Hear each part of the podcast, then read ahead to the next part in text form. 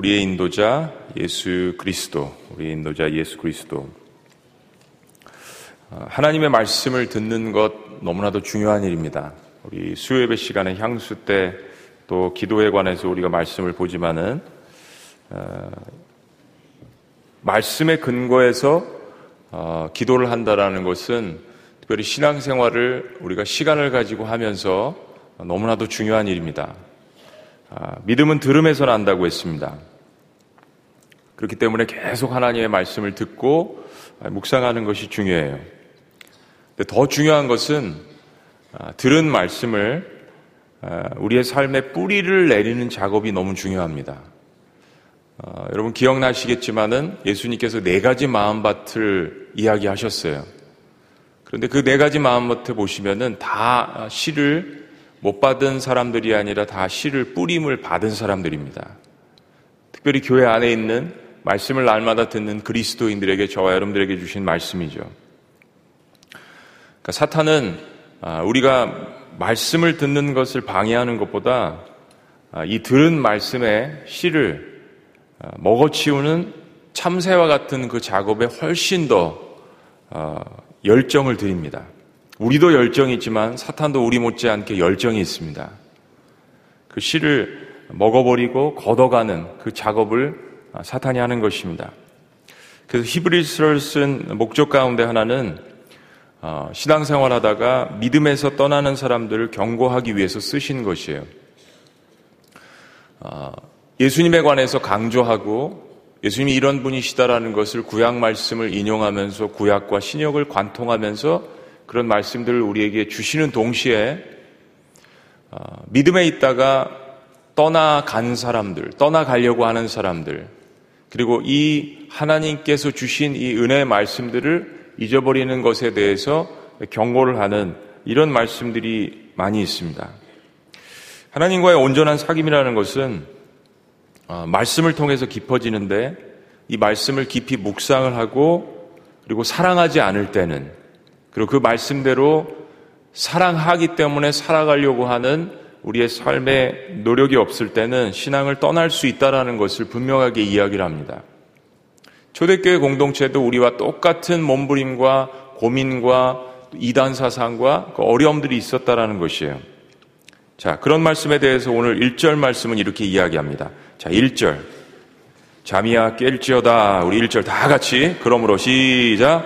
그러므로 우리는 들은 것에 더욱 유념함으로 우리가 흘러 떠내려가지 않도록 함이 마땅하니라. 예.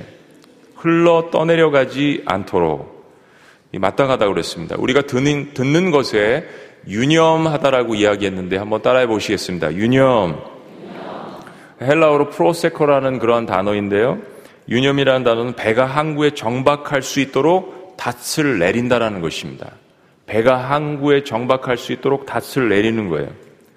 그래서 흘러 떠내려가지 않도록 하라고 했습니다. 제가 멋있는 말 하나 할게요. 신앙은 세상의 흐름에 역류하려는 의식적인 몸부림입니다. 다시 한번요. 신앙은 예, 안 따라 하셔도 돼요. 신앙은 세상의 흐름에 역류하려는 의식적인 몸부림입니다. 예.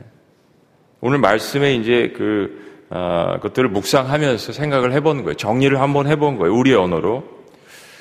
어, 그래야 이런 과정 가운데에서 믿음의 뿌리가 깊게 예수 그리스도의 반석 위에 내리게 되는 것입니다. 물론 이 모든 과정들이 다 하나님의 은혜죠. 하나님의 은혜 없이는 이루어질 수 없는 것입니다. 그러나 계속해서 의식적이건 무의식적이건 어, 세상의 흐름들이 우리의 삶 가운데 있고 우리는 또 이 성전을 떠나서 가정과 직장과 사회와 학교와 엄청난 이 세상의 흐름의 한복판에 있게 됩니다. 그때 어떻게 이 말씀을 가지고 살아나가느냐 그 의식적인 그 몸부림과 그 의식적인 영적인 싸움이 우리에게 있어야 한다는 것입니다. 그 과정을 통해서 비로소 때로 비가 오고 날씨가 춥고 때로 가뭄이 있고 그러나 그 과정을 통해서 비로소 들은 말씀이 어, 새싹이 나게 된다는 것입니다. 그런 의미에서 예수님께서 말씀하신 네 가지 마음밭의 비유를 우리가 자주 묵상해 볼 필요가 있습니다.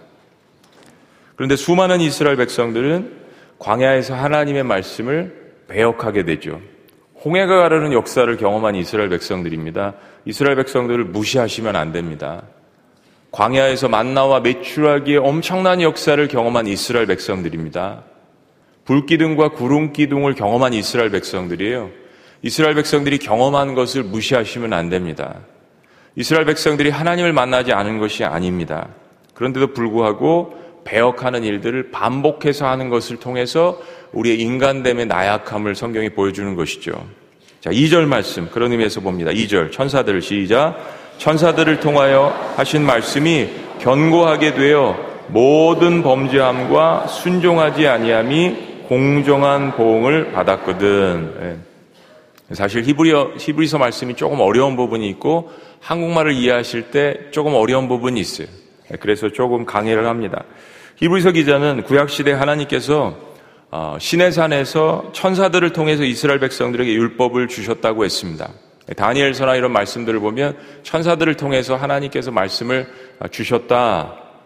아, 또 신약 성경에도 천사들을 통해서 메신저의 역할을 이제 하는 것을 어제 말씀을 통해서 봤습니다. 그런데 그 주신 율법에 순종해서 믿음의 뿌리를 내리지 않았을 때는 하나님의 큰 심판이 임했다라는 것을 이 과거의 역사를 이제 보여주는 거예요.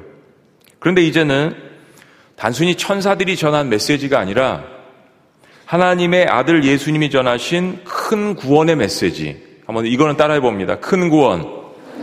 네, 더 확실하게, 더 명료하게, 어, 그보다 더 나을 수 없을 정도로 하나님의 아들이 이야기하셨다. 큰 구원이라는 별명을 붙였습니다. 이 큰 구원의 메시지를 거부한다면 어떻게 하나님의 심판을 피할 수 있겠는가라고 경고하는 것입니다. 자, 3절 말씀 봅니다. 3절. 시작. 우리가 이같이 큰 구원을 등한히 여기면 어찌 그 보응을 피하리요? 이 구원은 처음에 주로 말씀하신 바요 들은 자들이 우리에게 확증한 바니 그렇습니다. 이 큰 구원의 메시지는 먼저 예수님이 증거하셨고 전에는 이제 천사가 이야기했지만 더 확실하게 예수님께서 증거하셨고 그리고 이제는 그것을 직접 들은 자들 특히 예수님의 제자들이 이것을 전하여 주었다라는 것입니다. 그리고는 이제 하나님께서도 성령을 통해서 여러 은사를 주십니다. 모든 표적과 기적을 하나님의 뜻에 따라서 주심으로 이 구원의 메시지를 확증해 주셨습니다. 자, 4절 말씀입니다. 4절 다 같이 읽습니다. 시작. 하나님도 표적들과 기사들과 여러 가지 능력과 및 자기의 뜻을 따라 성령이 나누어 주신 것으로서 그들과 함께 증언하셨느니라. 그렇습니다. 특별히 하나님은 예수님을 통해서 가장 큰 구원을 선포하는 일에 최선을 다하십니다. 사도행전 10장 38절은 이렇게 알려줍니다. 하나님이 나사렛 예수에게 성령과 능력을 기름 붓듯 하셨으며 하나님께서 아들에게 그가 두루 다니시며 그래서 그 성령의 능력을 인하여서 선한 일을 행하시고 마귀에게 눌린 모든 사람을 고치셨으니 이는 하나님이 함께 하셨음이니라. 삼일체 하나님께서 어떻게 함께 활동하는지를 부어주시는 거죠.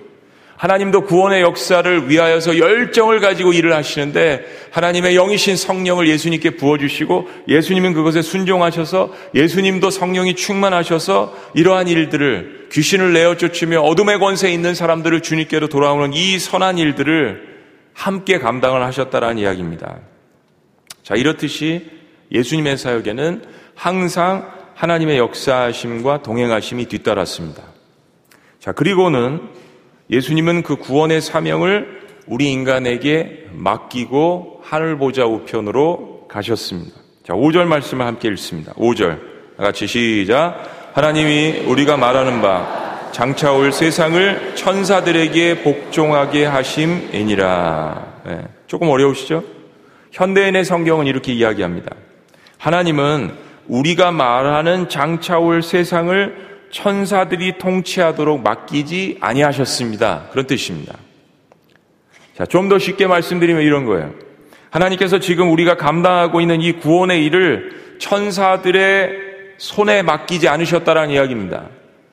천사는 단지 예수님을 돕는 조력자의 역할을 하는 것입니다. 그리고 천사도 우리가 이 구원의 사명을 감당하는 일을 할 때 옆에서 우리를 돕는 수반드는 역할을 하는 것이요. 성령께서 우리와 함께 하시니까요. 우리 안에 예수 그리스도가 계시니까요. 새로 오는 세상, 완성될 하나님의 나라에서는 천사가 통치하는 것이 아니라 예수님께서 통치자시며 더 중요한 것은요, 성도들도 그리스도와 함께 왕노릇 할 것임을 여러분 믿으셔야 합니다. 계시록 11장 15절은 이렇게 이야기합니다. 일곱째 천사가 나팔을 불 때 하늘에 큰 음성이 나서 이르되 세상 나라가 우리 주와 그의 그리스도의 나라가 되어 그가 세세토로 왕노릇 할지어다. 계시록 20장 4절에 있는 말씀도요. 후반부에 보면 그런 말씀이 있습니다. 성도들에 관한 말씀이에요. 성도들이 이 복음을 들고 순교도 하고 핍박도 당하고 어려움도 받고 그러나 사탄의 표를 받지 아니한 자들이 그리스도와 더불어 천년 동안 왕노릇 하리라. 예. 예수님께서 세상을 통치하시며 그리고 성도들도 성령을 받은 성도들도 예수 그리스도가 마음 가운데 존재하는 성도들도 그리스도와 함께 왕노릇 할 것이라는 여러분 이야기를 여러분 가슴 속에 깊이 간직하시며 그렇게 하나님께서 주신 이 왕노릇, 복음을 증거하는 사명, 예수 그리스도를 증거하는 사명, 예수님 사랑, 예수님 자라 이것을 여러분 평생의 목표로 삼고 나가시기를 주의 이름으로 축원합니다. 자, 여기에는 여러분 문제가 없으시죠? 그러면 후반부에 이제 질문이 있습니다. 그렇게 왕노로 타실 예수님은 도대체 왜 고난을 받으신 것인가? 유대인들이 질문하는 거예요. 기독교 입문을 했음에도 불구하고 계속 이 질문을 가지고 있는 것입니다. 6절부터 10절까지의 말씀이에요. 그래서 자꾸 천사 숭배 사상으로 더 신비한 것으로 자꾸 돌아가려고 하는 것. 또 한쪽에서는 눈에 보이는 것, 율법으로 돌아가려고 하는 것. 이 두 가지가 양측에서 기독교 공동체를 힘들게 했습니다. 교회를 다니지만 믿음에 아직 뿌리를 내리지 않은 사람들도 마찬가지입니다. 유대교에 있다가 기독교에 입문한 유대인들도 이 메시아의 고난에 대해서 의심하고 있었습니다. 하나님은 하나님의 아들 무슨 목적을 가지고 그런 끔찍한 십자가의 고난을 겪게 하신 것인가? 히브리서는 시편 8편을 인용합니다. 사람은 분명 일시적으로 이 땅을 살아갈 때는 천사보다 못한 존재예요. 인정할 수밖에 없습니다. 하나님의 아들이 이 땅에 사람의 몸을 입고 오셨으니까 예수님은 일시적으로 천사보다 못하게 태어나셨습니다.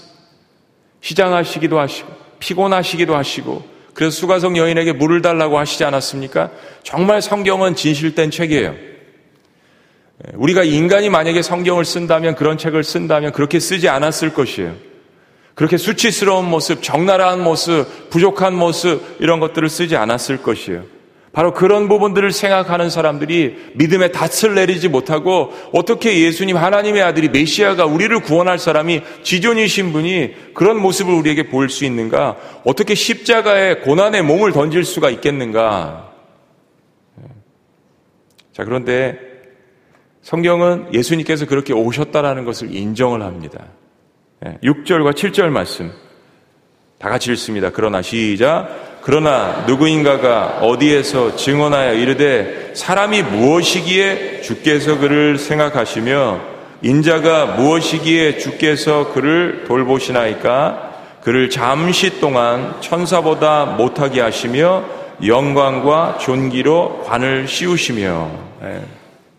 여러분 이 말씀을 읽으시면서 그 안경 쓰실 때그 있죠. bifocal 저도 이제 노안이 와가지고 사실은 원래 안경을 쓰고 있었는데 안경을 쓰면 가까이 있는 게 또 잘 안 보이니까요. bifocal. 멀리 있는 것도 보고 가까이 있는 것도 보고. 사실 이 말씀은 저와 여러분 같은 인간을 향해서 주신 말씀이기도 하거니와 예수님에게 하시는 또한 말씀입니다. 예수님 역시 인간의 육신의 몸을 입고 오셨잖아요. 두 가지 포커스를 가지고 있다라는 거예요.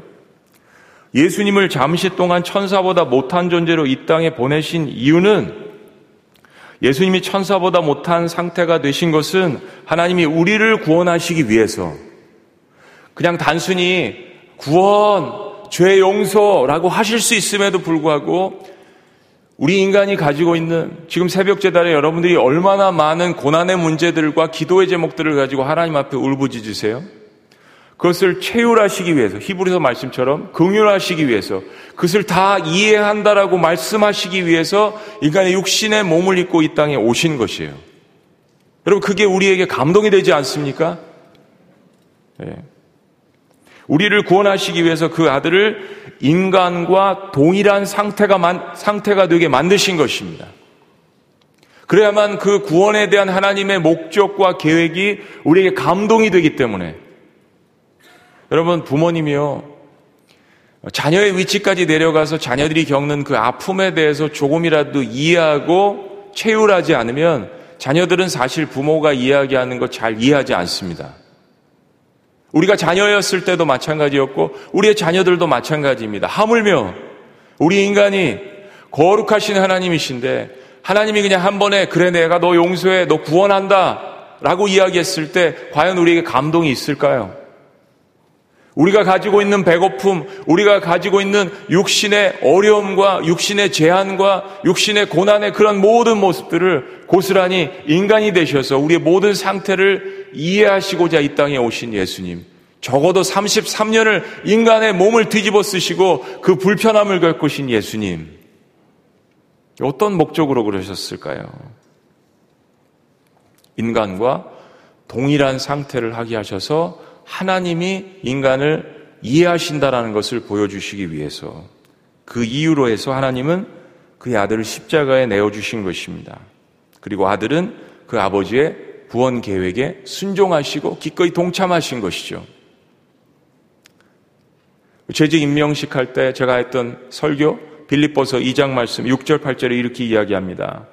옛날 성경으로 외워가지고 그는 근본 하나님의 본체시나 하나님의 형상이신 그분이 the nature of God 예수님께서 하나님의 그 본질이시라는 거예요. 그럼 하나님과 동등됨을 취할 것으로 여기지 아니하시고 아버지가 명령하셨으니까 오히려 자기를 비워 종의 형체를 가져 사람들과 같이 되었고 사람의 모양으로 나타나셨음에 어떻게까지요? 자기를 낮추시고 죽기까지 복종하셨으니 그 십자가에 죽으심이라. 그러면 왜 하나님의 아들에게 그런 죽음의 고난을 씌우게 하셨을까요? 좀 더 깊이 들어가 봐요. 히브리서 2장 9절이 오늘 그걸 이야기하는 겁니다. 자, 2장 9절. 다 같이 읽습니다. 오직 우리가 시작. 오직 우리가 천사들보다 잠시 동안 못하게 하심을 입은 자 곧 죽음의 고난 받으심으로 말미암아 영광과 존귀로 관을 쓰신 예수를 보니 자, 자 한말이 어려우시죠? 아, 인정하세요. 어렵잖아요. 뭐 이해한 듯이 그렇게 앉아 계셔봤자 다 알아요. 저도 몇 번씩 읽어보니까요.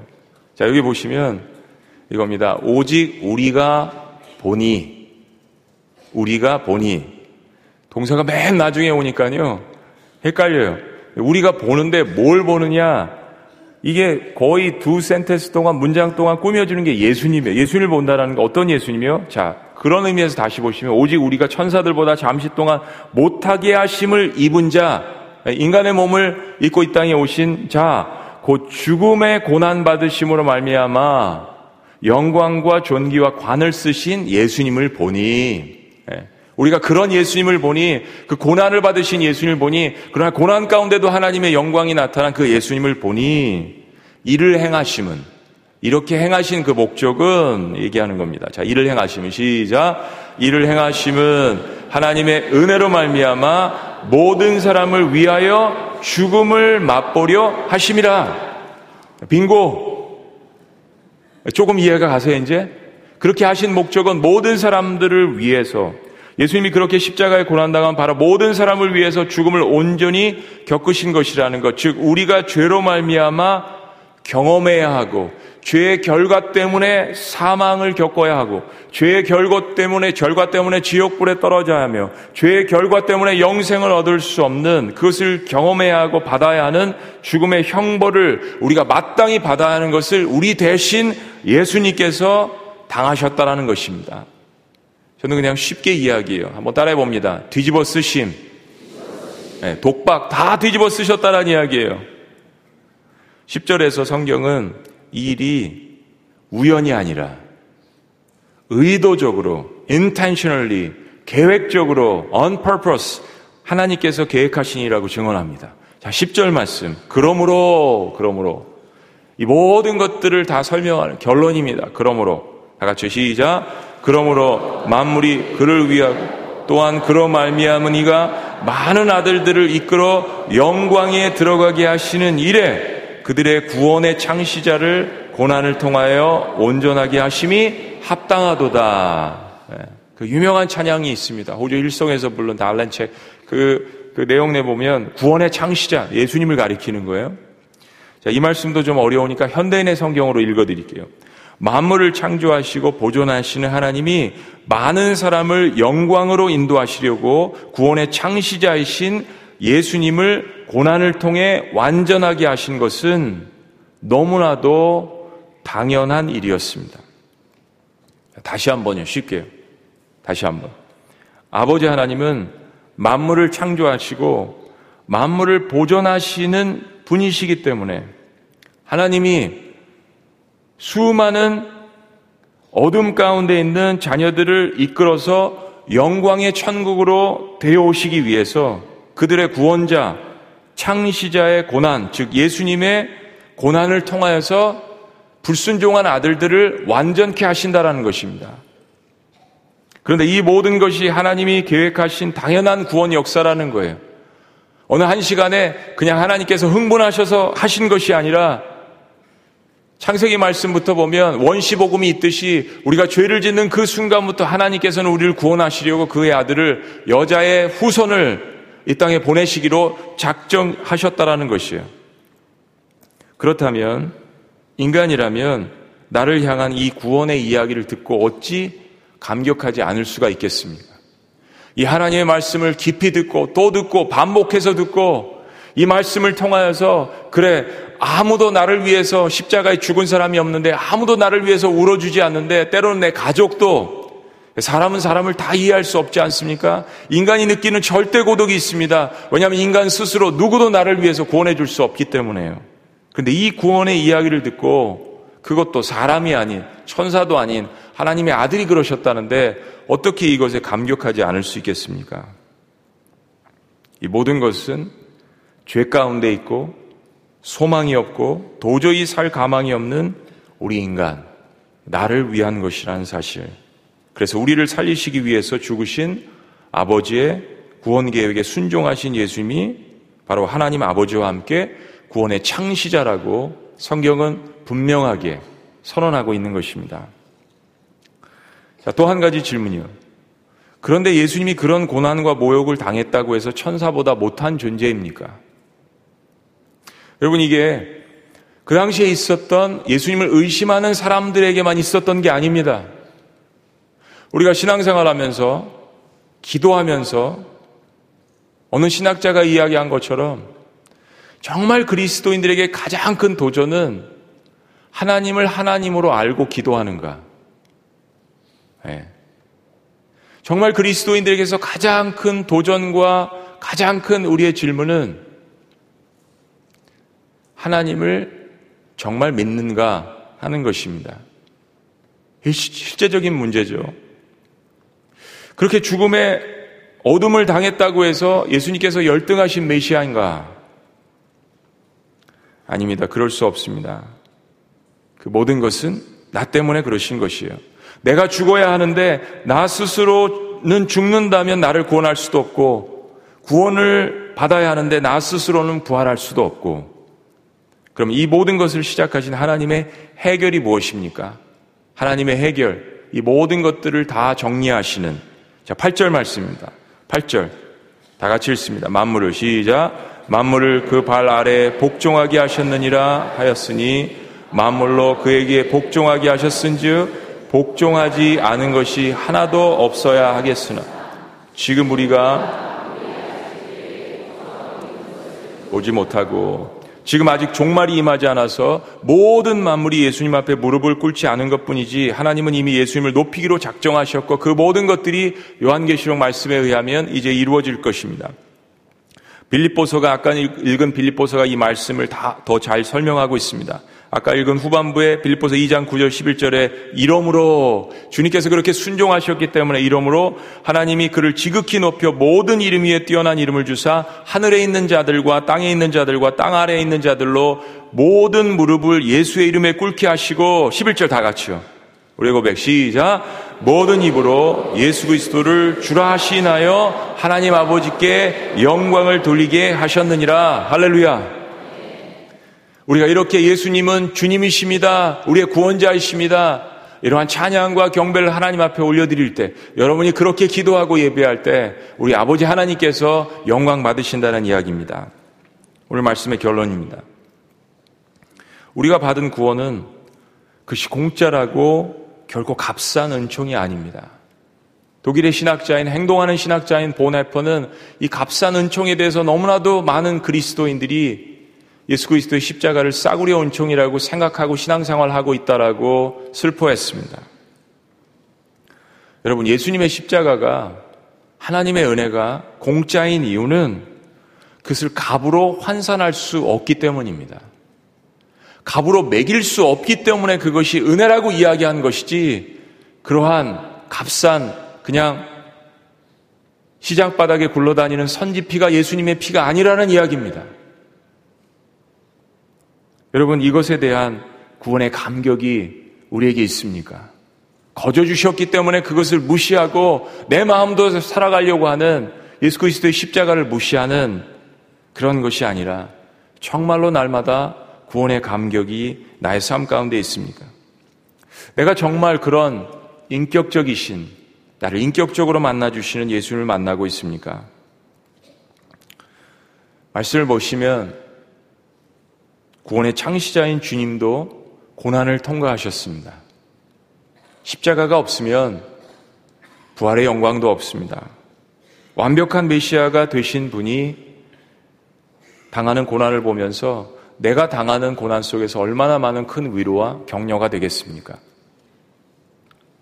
비록 무화과 나무의 열매가 내가 원하는 시간에 맺히지 않더라도 비록 내가 원하는 곳간에 외양간에 송아지가 없더라도 혹시나 하나님의 뜻이 있으셔서 내가 원하는 시간에 내가 원하는 방법대로 하나님의 뜻이 이루어지지 않더라도 나를 위해서 고난당하신 나의 삶을 인도하시는 그 예수님을 바라볼 때 사실은 어떤 기적보다도 더 큰 평안과 더 큰 능력과 더 큰 구원의 역사가 우리에게 주어져 있음을 믿으시기를 주의 이름으로 축원합니다.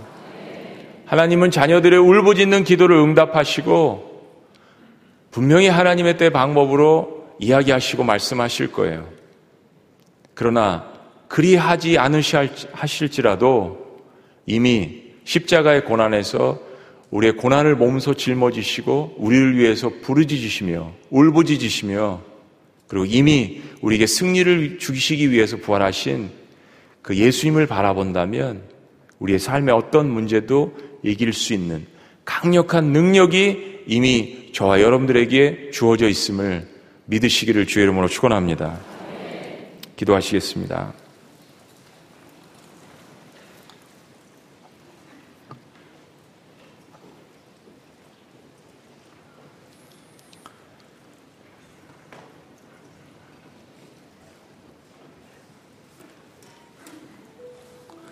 여러분을 어, 바라보고 기도하다 보니까 환란의 골짜기를 지나시는 분들이 많이 있습니다. 왜 안 그러시겠습니까? 우리는 생로병사를 겪는 인간이기 때문에 그렇습니다. 근데 고난이 꼭 나쁜 것만은 아닌 것 같아요. 그 문제 때문에 이 자리에 계시고 그것 때문에 주님 앞에 울부짖을 수 있잖아요. 그러면 예수 그리스도의 그 반석 위에 말씀 위에 은혜 위에 여러분의 삶의 닻을 고정시킬 수 있는 거예요. 그 고난 때문에. 하나님이 아들을 이 땅에 보내셔서 우리의 삶의 그런 모든 희노애락과 생로병사의 문제들을 보여주셨잖아요. 여러분 어떤 것이 정말 축복인지 아셔야 합니다. 어떤 것이 정말 이 땅에 살면서 축복인지 아셔야 합니다. 왜냐하면 우린 이미 구원의 문제를 해결하고 영생의 문제를 가지고 있는 사람들이에요. 어떻게 예수님을 잘 사랑하는가가 너무 중요합니다. 그 문제만 해결되면 여러분이 가지고 계신 기도 제목은 아무것도 아니에요. 언제든지 하나님의 뜻 가운데 해결해 줄 수 있는 거. 언제든지 홍해는 갈라질 수 있는 겁니다. 그러나 홍해가 갈라진 이후에 또 표류하고 하나님을 떠나간다면 그 홍해가 갈라진 기적은 아무것도 아닙니다. 우리의 인도자 되신 예수님께서도 골고다 언덕을 올라가셨어요. 우리의 인생이 그렇다라는 것을 어차피 피할 수 없는 죄의 문제와 결과들이 우리에게 있다라는 것을 보여주시는 것입니다. 중요한 것은 환란의 골짜기를 지날 때에도 나의 발을 사슴과 같이 높이시고 지켜주실 것을 여러분 믿으셔야 합니다. 함께 하십니다. 내 고난의 자리까지, 이 자리까지 지금 그 눈물의 자리까지, 울부짖음의 자리까지 내려와 계십니다. 그렇습니다.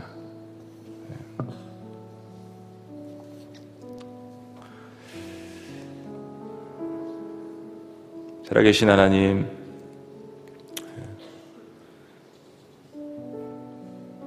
신앙생활을 깊이 하면 깊이 할수록 어, 우리가 정말 죄 많고 허물 많은 존재라는 것을 주님 앞에 고백합니다. 하나님, 피곤한 육신의 몸이지만 영으로서 육신을 다스리며 이 새벽 재단에 참여한 그리고 참여하고 있는 수많은 하나님의 양떼들, 백성들을, 자녀들을 이 시간 기억하여 주시옵소서. 아들을 이 땅에 보내셔서 고난받게 하신 주님, 내가 너의 모든 고난을 다 이해한다, 아픔을 이해한다라고 우리에게 말씀하신 주님 너무나도 감사합니다. 우리 인도자신, 인도자 되신 그 예수님만 바라보고 우리 눈길을 맞추고 주님만 따라갈 수 있도록 인도하여 주시옵소서. 감사합니다, 주님. 찬양하며 우리의 기도를 대신하며 또 함께 울부짖으며 주님 앞에 고백하며 나가겠습니다. 우리와 함께하여 주시옵소서. 놀라우신 이름 예수님의 이름으로 기도합니다. 우리 자리에서 다 같이 일어나셔서 이 찬양 하시고요. 혹시 아, 이중 주차하신 분들 또 어, 교회 버스를 이용하시는 분들 기도하시다가 시간이 되시면 함께 가시고요. 새벽 재단에 많이 나오셔서 어제 수지는 어, 계속 기도하시느라고 너무 좋아요. 근데 또 주차 문제 때문에 가셔야 되는 분들도 있는데요. 새벽 기도하시고요. 은혜 많이 받으시잖아요. 그리고 나가셔서 서로 얼굴 붉히지 말고 서로 감싸주고 이해하고 조금 용납하고 그러는 모습이 말씀에 은혜 받은 모습입니다. 우리 찬양하시고 기도 제목 가지고 주님 앞에 나아가겠습니다. 하나님 어린 양 독생자 예수 찬양하겠습니다.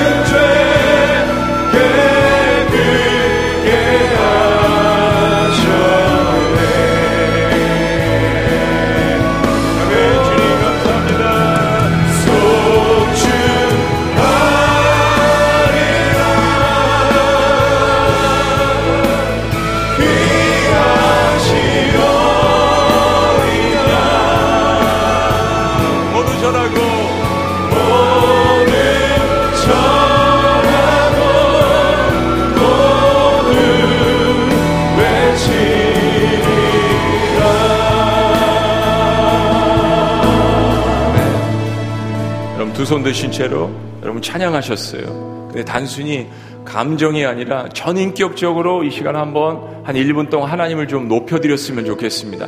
하나님 사랑합니다. 하나님 감사합니다. 하나님 주님을 높입니다. 저를 위해서 목숨까지 버리신 하나님이 저의 삶의 인도자시고 주님이시고 친구이시고 지존이시고 창조주이시고 하나님 때문에 행복합니다. 우리 1, 2분 동안 입술로써요. 여러분의 고백을 하나님 앞에 그 사랑의 고백을 표현하셨으면 좋겠습니다.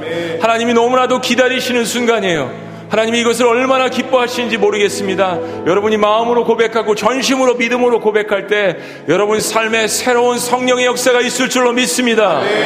우리 다 같이 한번 주여 외치시며 주님 앞에 사랑을 고백합시다. 외칩니다. 주여!